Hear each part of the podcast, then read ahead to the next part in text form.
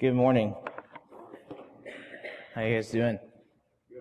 Good. Okay, good. You guys got about the same uh, feedback level as our 9 a.m. service does, so I'm feeling at home. The 10:45 they kind of liven it up just a little bit. 12:30, it's back down. I think it's because they're comatose from lunch. I am so glad to be here with you guys this morning. My name's Dave. Uh, I am the associate pastor at Freshwater Church in Bolivar, Missouri, uh, for college, missions, and pastoral care. Uh, so that's uh, kind of what I do there, and um, I am, man, I am so glad to be here with you guys on like 18, 19 different levels. I'm not going to unpack like each of those levels, but um, first of all, let me just say it's a it's a just a joy to be here with uh, some of my best friends, uh, Dave and Danny and Vince, and we all go way back. And Dave and Danny, I go way, way back.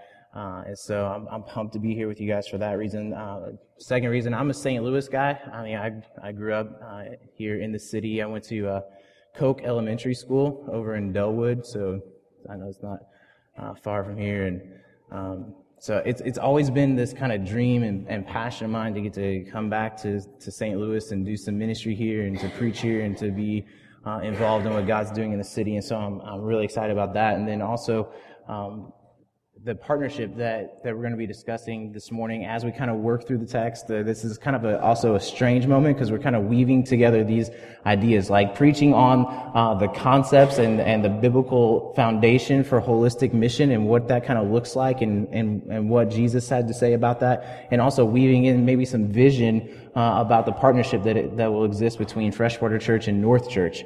Uh, and so this is the first, uh, I'm praying the first of many journeys uh, for Freshwater to get to be partnering with other local churches in the area uh, for the sake of the gospel amongst all nations. And so um, this is really cool because this is this is part of my job, right? Like um, I get to be here as an extension of Freshwater Church, and so um, to that end, I want to bring you uh, all the greetings and prayers and love of our church family and our pastor and um, also, uh, just a sincere thanks uh, to you guys as North Church for what you've done, uh, serving in Joplin and partnering with us and sending people down and supplies down. And uh, we were totally, uh, totally blown away and totally overwhelmed by your guys' response to um, the tornado in Joplin. And we are so glad to uh, to be partnering with you.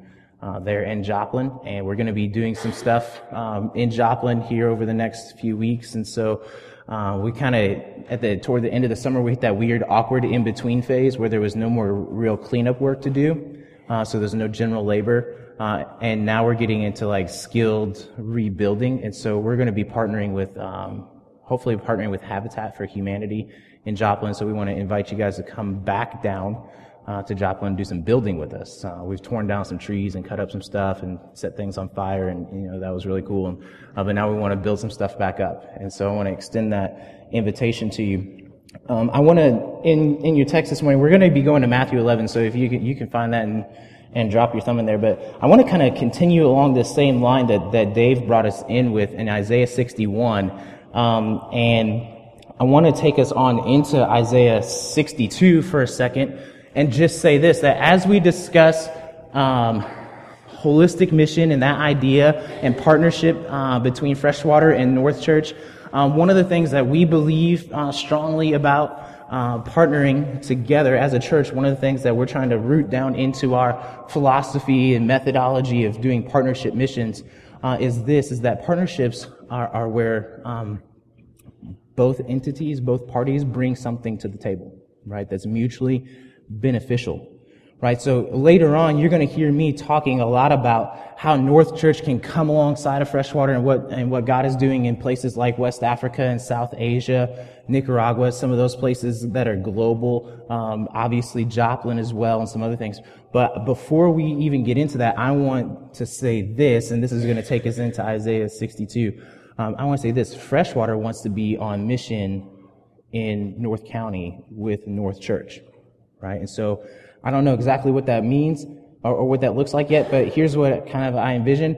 Um, people from Freshwater coming up to North County in some capacity and serving alongside of you guys, reaching your coworkers, your neighbors, your loved ones uh, with the gospel, right? And so whether that's uh, Uh, we send some college interns your way over the summer, or we get some short-term mission things going on here. Um, that would be great. Or, you know, this moment right here, like right now, fresh water on the ground with you guys. Uh, I want you to know that what what we're not here selling. You come on trips with us, right? What we're up here uh, doing is saying, let's be on mission together. In Bolivar, in Joplin, in West Africa, in South Asia, in Nicaragua, in North County, in downtown, right? And any other place that we could possibly dream of that the Lord would open the doors for us to go to.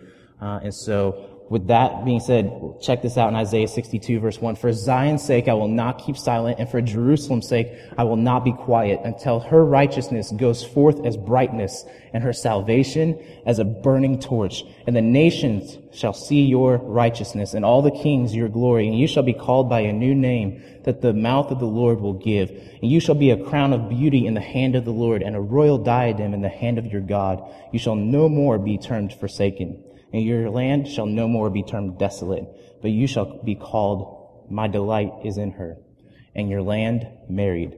For the Lord delights in you, and your land shall be married. For as a young man marries a young woman, so shall your sons marry you. And as the bridegroom rejoices over the bride, so shall your God rejoice over you. And here's the key text for me in this passage, verse 6 and 7. On your walls, O Jerusalem, I have set watchmen. All the day and all the night they shall be they shall never be silent. You who put the Lord in remembrance, or you who renown the name of God, take no rest and give him no rest until he establishes Jerusalem and makes it a praise in the earth. Right? And so I want to encourage you this morning, right here, North Church, your, your, your band of people here in North County, on your walls, here, your walls in North County. I've set watchmen all the day and all the night. They shall never be silent.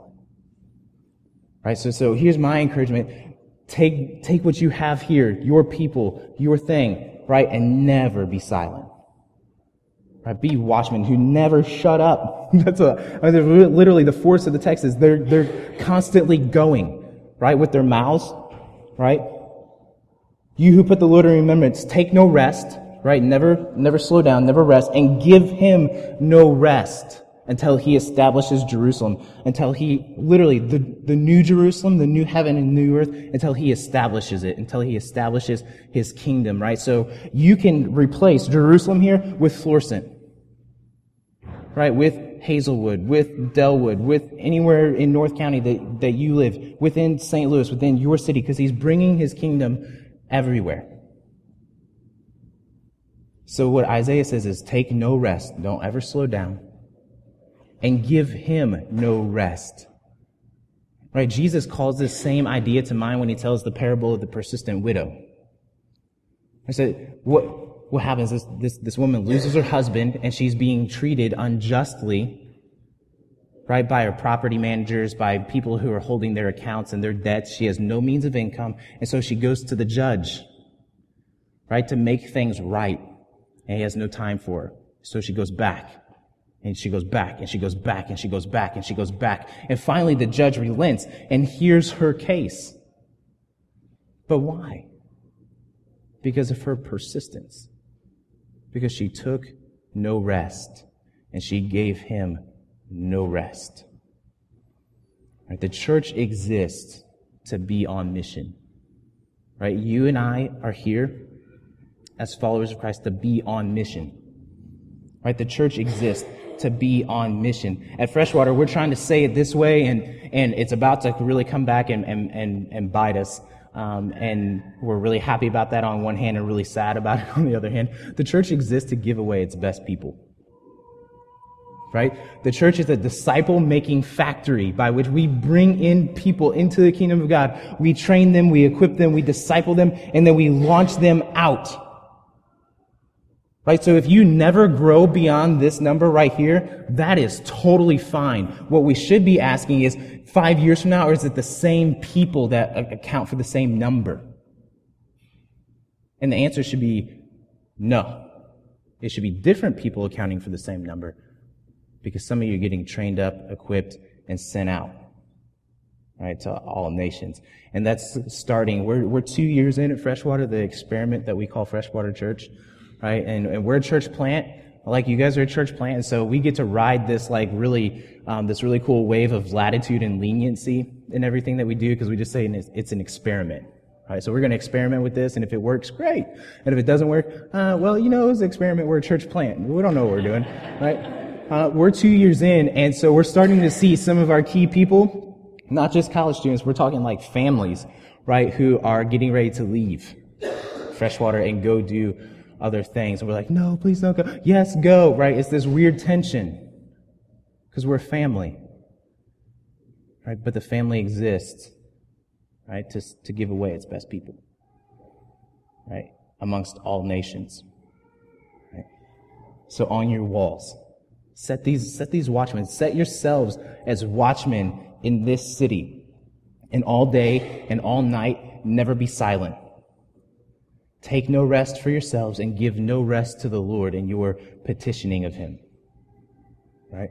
And this is a, this is kind of a, you'll find that I'm like, the more that we get to hang out, and Dave can account for this and, and so convince, um, but the more that we get to hang out, I'm kind of a, I'm kind of an intense kind of character.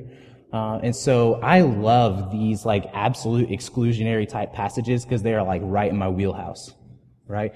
So when he says take no rest, like I take that literally. Like I will go like break neck with you and for you, right? To get this done. And give him no rest. See, here's the thing. God doesn't sleep. Right? He doesn't sleep. So, so he's available for your no rest to be unrested at him. take no rest. We get the same idea in Deuteronomy chapter 6 uh, when the Lord hands down the Shema, right? When he says, right, Hear, O Israel, the Lord your God, the Lord is one.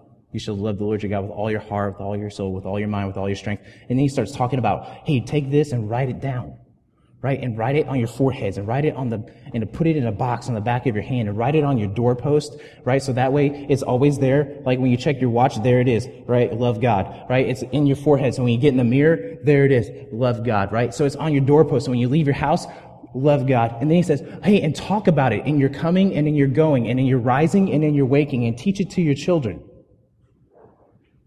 Right? And so what we see is that the mission of God right, is this like all pervasive, like all, it, it, gets into what we call the in-between spaces. That's what we're, that's how we're kind of like couching this expression of holistic mission is that the mission of God, the love of God, the purposes of God fit into every crevice, every nook, every cranny of your life. So what He is looking for from you is just everything.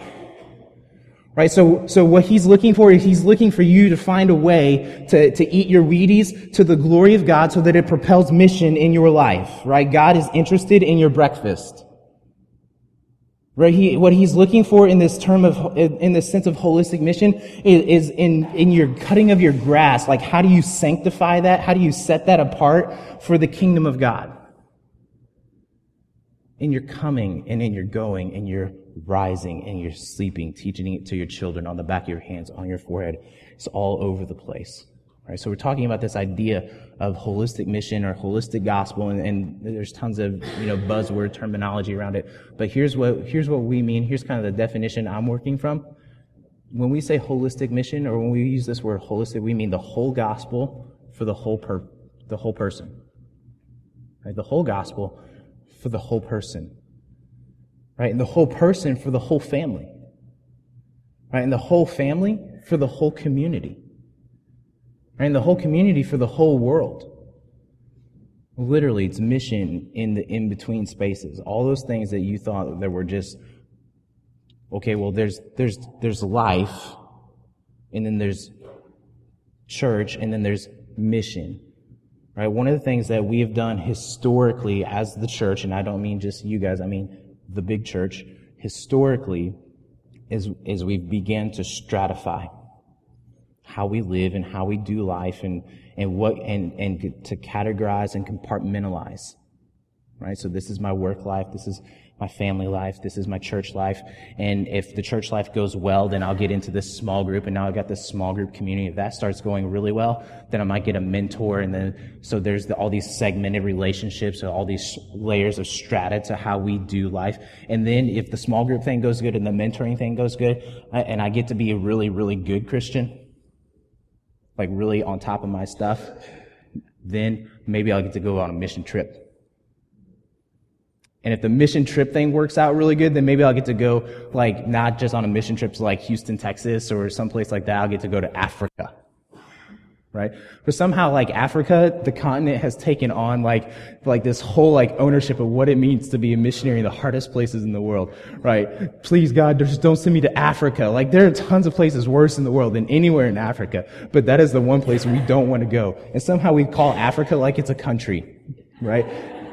in case you're not up to speed, Africa is an entire continent, right, filled with lots of countries, right? It's vast and it's way weird. It's a weird place.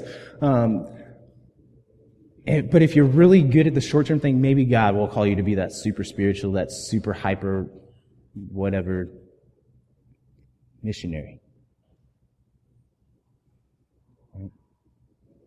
Here's the thing that kind of striated, layered type thinking is totally counterintuitive to the Bible. It's totally counterintuitive to Jesus. Right? First of all, we could just say that on so many different layers, but let's, let's talk about, first of all, Jesus, his 12 closest followers, these guys were messed up. Right? You get, you get like reminders of them all around you. That's so cool. Matthew was a tax collector. Judas, well, we know how he turned out, right? Peter's a hothead. These guys are, just, they're just like, they're just like you and me. Right? They're just like you and me. Paul says that he's the chief of all sinners, right? And when he says that, like, what he's saying is, is that there is not a sinner that exists today that is a worse sinner than I am. There is not a sinner that will be a sinner in the future that will be a worse sinner than me. There's not a sinner in the past who is a worse sinner than I currently am right now. But God, God's called me as an apostle to the Gentiles. And everyone in this room is really glad that that happened right? Because I'm pretty confident that probably at least, let me just be generous, 99.9% of us are Gentiles. I don't know you personally, so some of you might have some Jewish background in you. But God chooses the weak and shameful things in the world to break down the worldly powers of strength and wisdom. Right? Which takes us to Matthew chapter 11.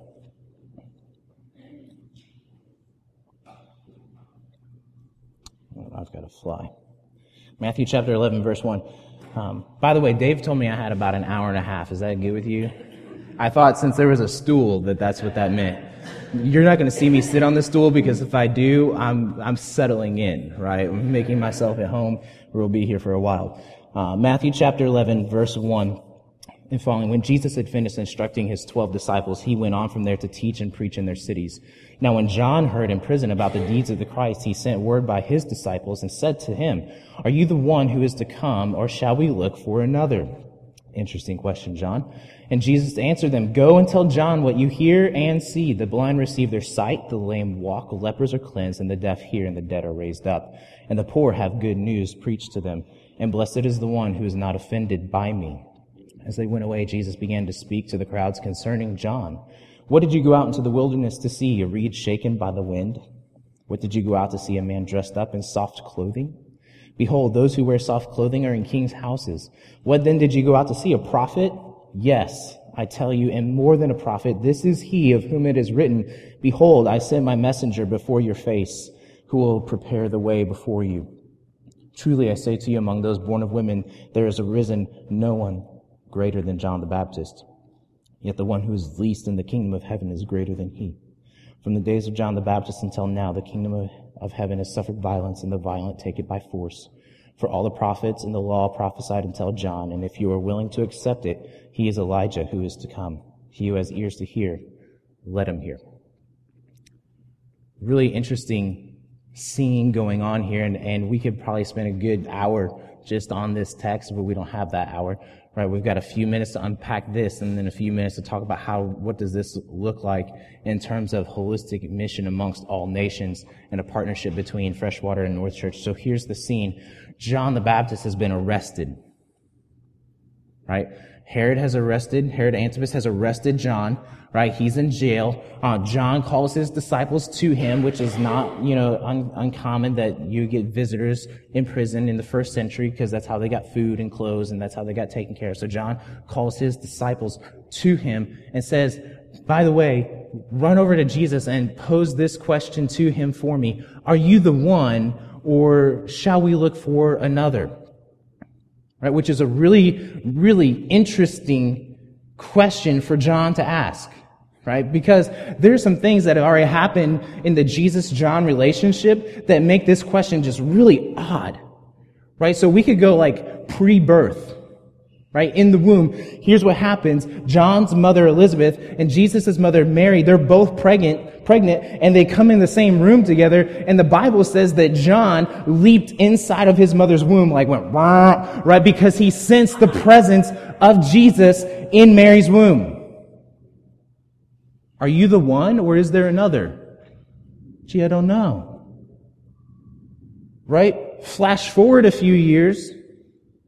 John and Jesus are 30. John is baptizing out in the wilderness in the River Jordan, right? He's out there, he's doing his like, you know, like cool, um, hipster clothing, right? He's camel hair, eating locusts. Uh, he's got dreads, right? He's a total hipster. Uh, he's out there doing the baptizing thing, right? And Jesus comes out. Jesus comes out to be baptized. And what does John say to the crowd? Look, him. Behold, the Lamb of God who takes away the sins of the world. Then he tells Jesus he's not worthy to, to even undo his shoes, let alone to baptize him. Right? And if that's not enough evidence for you, right, Jesus gets baptized anyway. When he comes up out of the water, the heavens open up and the Spirit of God descends upon Jesus in the form of a dove. And then God audibly speaks from heaven and says, This is my beloved Son with whom I'm well pleased. Are you the one? Or is there another? Right? And so many times, like you and I, we kind of find ourselves in that same place. We find ourselves coming to Jesus, uh, or, or coming to what we've made Jesus in our mind and asking him, are you the one or is there another? Right? Is, is, is this the plan? Is this, is this it? Or is there another? Is this the idea? Right? We come to this idea of missions, right? And we look at it and we say, is this really the way? Or is there another way? Right? And John's asking this question because John's in prison. Right? He's, he, he's baiting, he's, it's almost like he's baiting Jesus to get him out of jail. Right? Because he's suffering, he's suffering for Jesus' sake. So Jesus responds back to him and says, and this is amazing, right? Jesus answered them and said, Go and tell John what you hear as in what I'm telling you, and what you see. Which means that what Jesus is about to tell them, that he's currently doing. What you hear and what you see. The blind receive their sight, the lame walk, lepers are cleansed, the deaf hear, the dead are raised, and the poor have good news preached to them. That's an amazing resume. So Jesus is saying, yeah, I am the one. There is no other.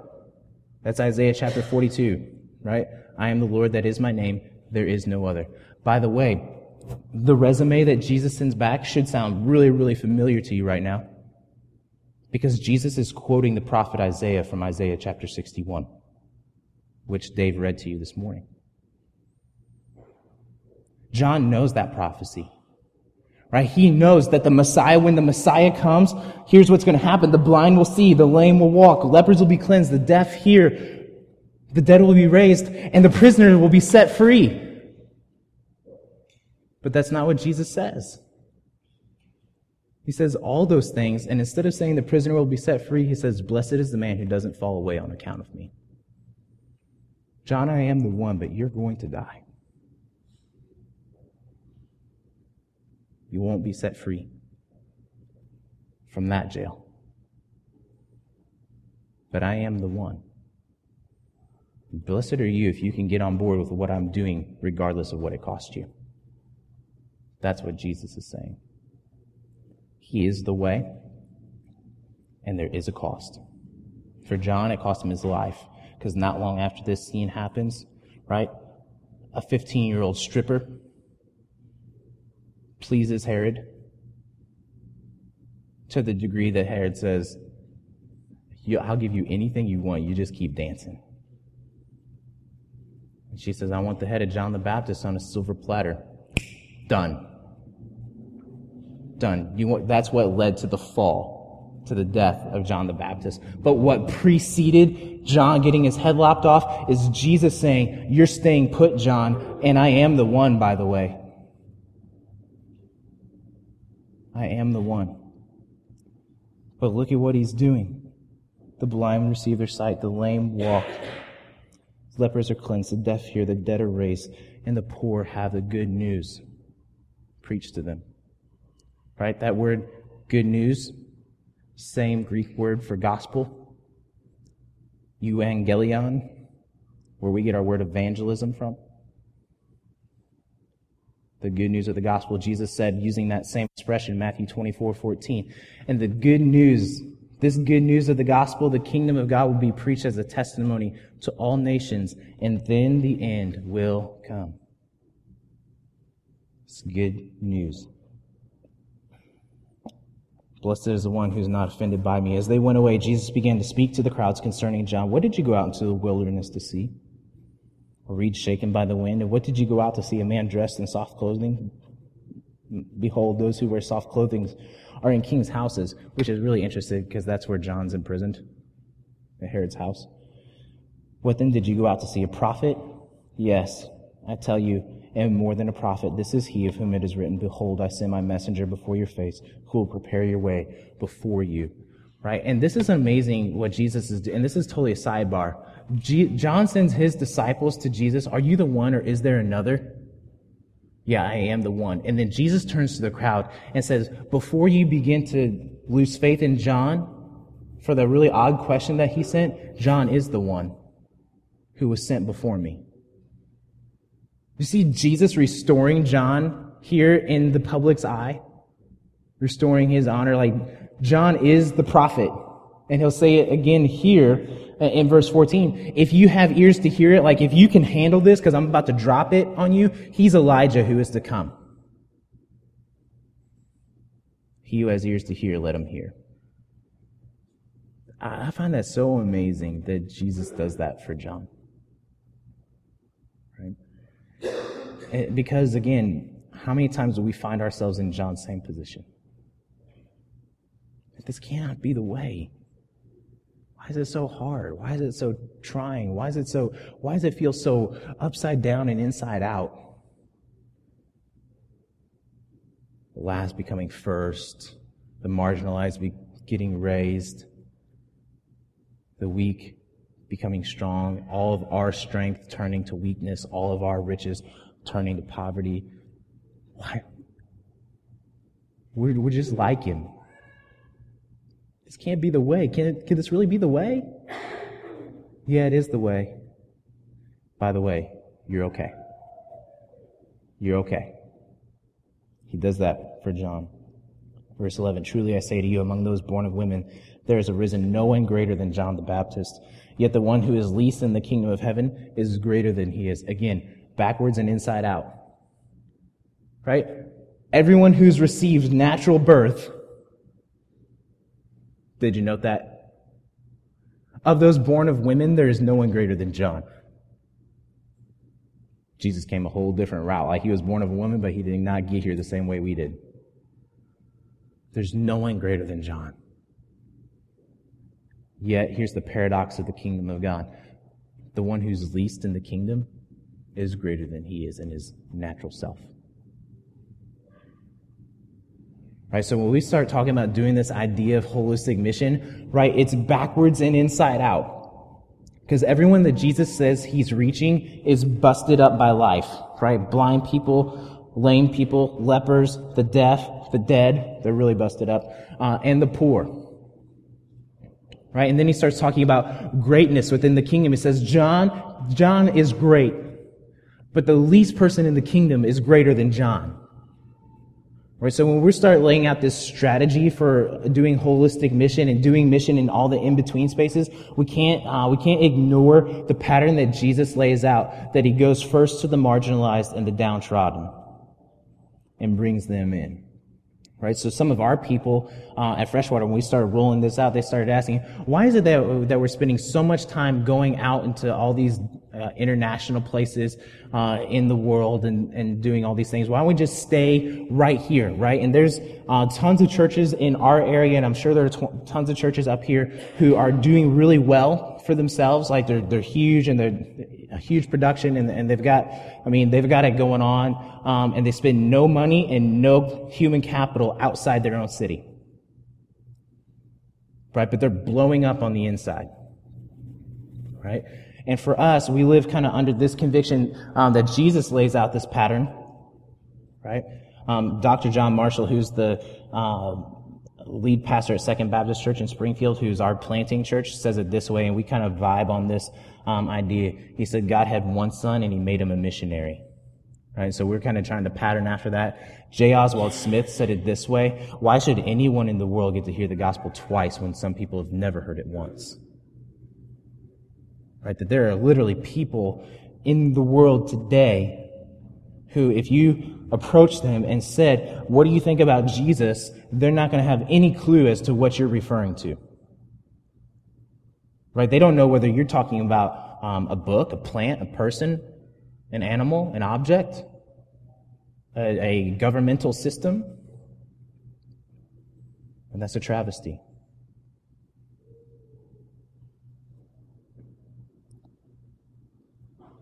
So that's where we're coming in, on this pattern, this idea. Right? From the days of John the Baptist until now, the kingdom of heaven has suffered violence, and the violent take it by force.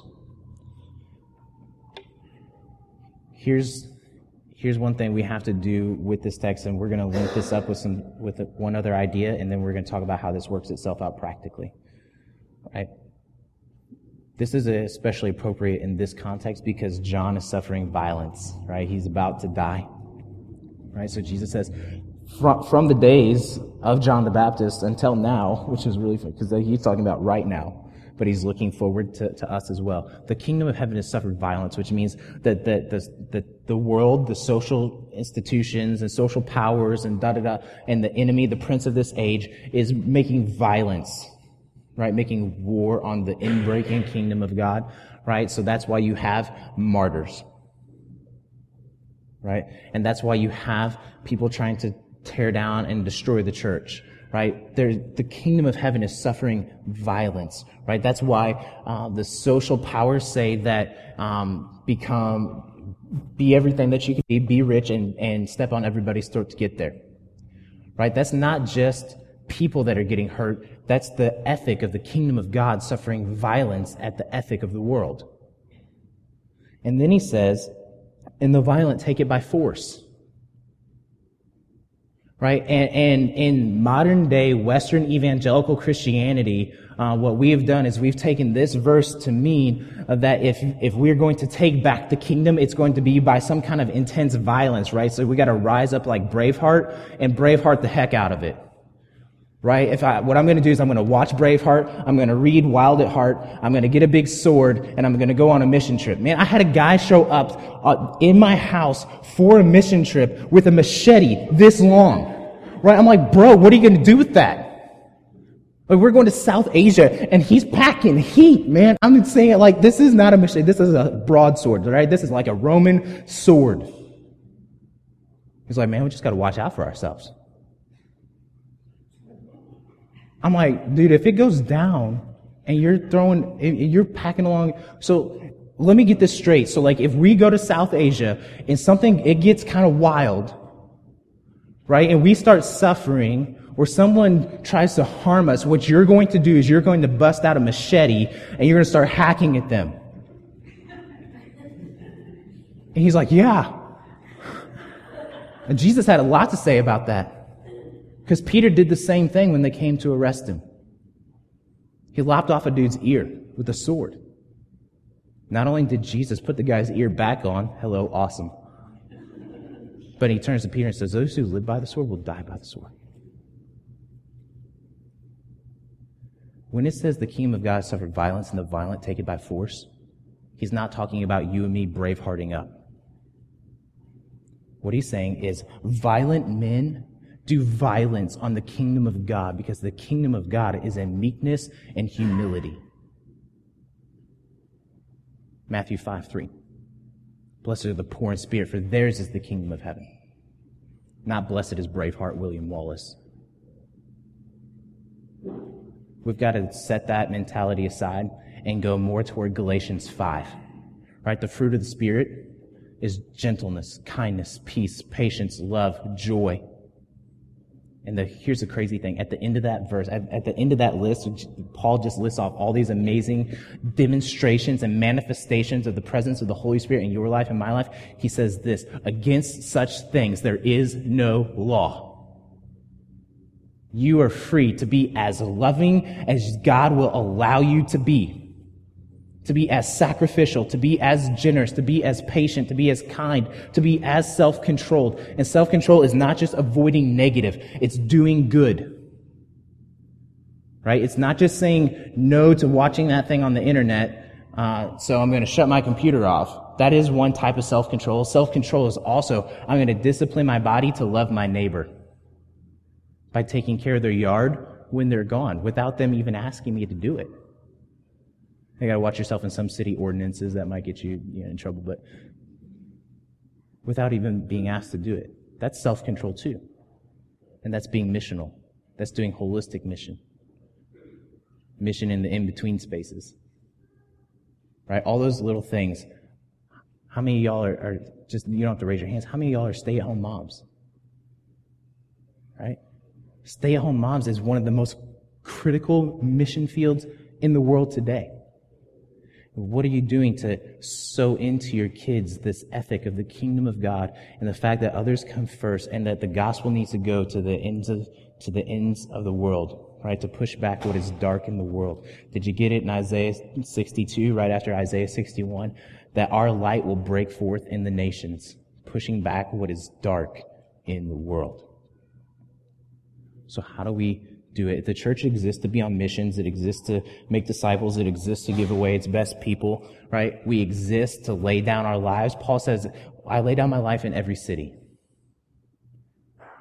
Right? You want to know why Paul gets beat down so much? Is because he submits himself to it so readily. And he does it for the sake of the gospel. Colossians 1:24. He says, "I fill up in my body what was lacking in Christ's afflictions for your sake." Right? In the presentation of the suffering of the cross. I laid down my life in every city. So here's what we're trying to do about it, and here's what we kind of want to invite you into, right? Freshwater is is trying to be on mission and be missional, right? And there's a difference, right? To be on mission like connotates this like going, right? This like literal physical going and being missionals is the foundation by which we go on mission. It starts in the home. It starts at work. It starts in our family. It starts in our church, uh, where we lay out this ethos, right? Where we say everything that we do is aimed at being on mission, right? So we have partnerships in West Africa right? And, and, and I can give you more information off the podcast about that. Um, but we are um, what the we're a Southern Baptist church, uh, and so we're what the International Mission Board calls an uh, an engaging church there, which means that we are the only missionary that our people group will ever see because there are less than 100,000 people, and due to strained resources at the IMB, if your people group has less than 100,000, you are not getting a career missionary from the IMB. So we're the career missionary to the IMB. Our church 55,000 people in West Africa. We went for the first time last November. We're sending a team back in, what, like six weeks, and we're really pumped about that. We've got one believer on the first trip. We got him on the first trip. And here's the thing you want to know the trippy part? He came to us in the dead of the night. like Nicodemus came to Jesus. You want to know what's even more trippy about that? He came to us in the dead of night asking about that story. So I've been reading in John chapter 3 about how this man Nicodemus came to Jesus. Can you tell me that story? Oh, yeah, we can. That night he had a dream, he had a vision. Right? And in his vision, I'll, I'll just cut straight to the meaning of the vision. He was heading toward the gospel, and all of his, an- his dead ancestors kept pleading with him, No, don't do it. Don't go. He had another vision where he was on a, a ship, a large ship, with all of his people on the ship, and we were there, and he was there, and we were proclaiming the gospel, and he was interpreting. And you know what? He's our primary interpreter now. Another dream about a ship where people are jumping overboard and we're throwing out ropes to them together and bringing them back in. One guy amongst 55,000. You know what his prayer is? This is his most fervent prayer that he would have a church in his village. So maybe he ought to come to West Africa with us and help us plant a church there. One of the platforms that we're using in West Africa to do that is we're going to start doing a clean water project. Right? But they've got wells, but their wells are dirty. Right? So we're going to introduce to them a completely sustainable, completely reproducible biosand water filter. All it takes is a barrel, a tube, sand, which they have tons of. It's West Africa. It's like the desert. And rocks. And they have tons of those too. No chemicals. Nothing. Right? We're going to use that as a platform to reach people the gospel, to plant a church in Ozzy's village. Right? We have a partnership in South Asia. Uh, our church planter there, we have a, his name is DL. We call him DL. You can I'll tell you his real name off the podcast. Um, he's about what 37, 38 years old. Got a wife. Got a 12 year old son. Um, he lives in a city of 300,000 people. Right? The city is the birthplace of the Hindu god Krishna. It's one of the seven spiritual strongholds in South Asia. It was also the very first city in which the image of the Buddha was cast into bronze and into art. Right? 300,000 people in his city, 3 million people in his district. Right? Which is like a county there. No evangelical witness. In the last year and a half, our church planter DL has planted five churches. 45 new believers, 10 of whom are baptized and passionately following Jesus, three of which he's investing in personally to elder and pastor over those church plants. One of the church plants we lost to the Methodists, right, which we're fine with. Right? So he's overseeing four churches, he's planted five.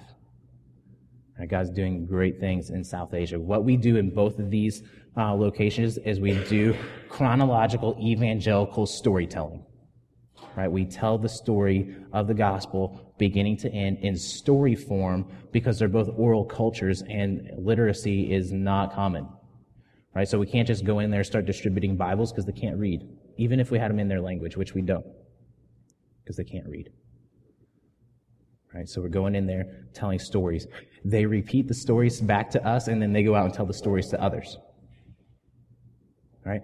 We're discipling them into the kingdom. It's a novel idea that I, I, don't have time to unpack why it's so important that we do it that way instead of the way we do it here in America, which is try to get you converted and then teach you about the decision that you just made, which is why we have such a high dropout rate.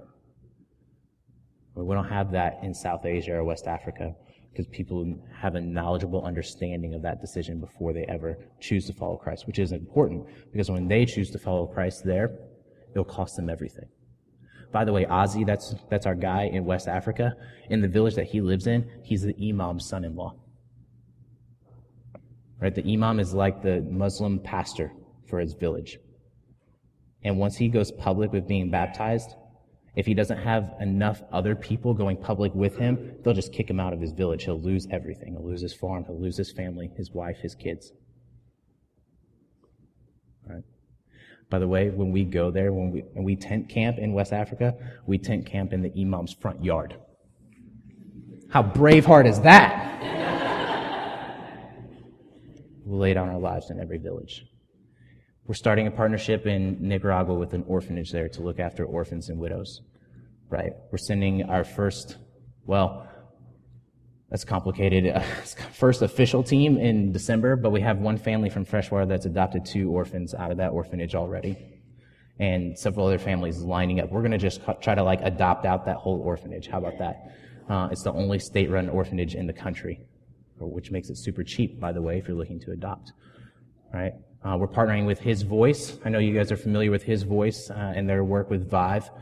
Right? By the way, you guys know Vive, right? Everyone knows Vive here. Uh, so we don't have to rep Vive to you guys, but um, we're partnering with His Voice uh, and what they're doing as well. And so we want to invite you into that partnership. And so here's what I'm saying. Here's what it looks like.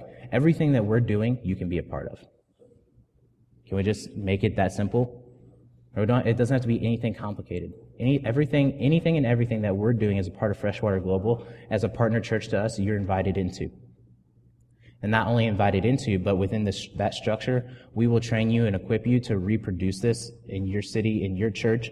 And if you want to continue on in the existing partnerships, great. If you want to make new partnerships, we'll teach you how we've done it so that you can replicate it and bring in partner churches of your own.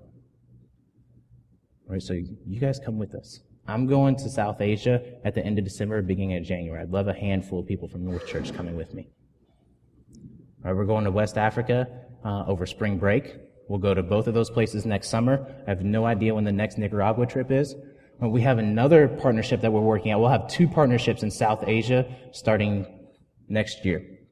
One with DL, uh, and another one with a, with a different uh, family that's up in a different part of the country that we're already working in.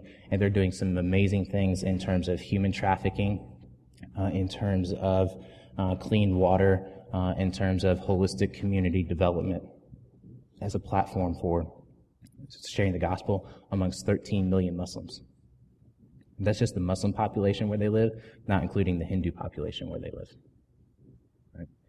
So God's doing some great things in the nations. I'd love to answer more questions about that for you um, off the podcast or uh, later today. Dave has the plan. Uh, right, we're here until 11 a.m. tomorrow, and then we're pulling out uh, back for BOMO.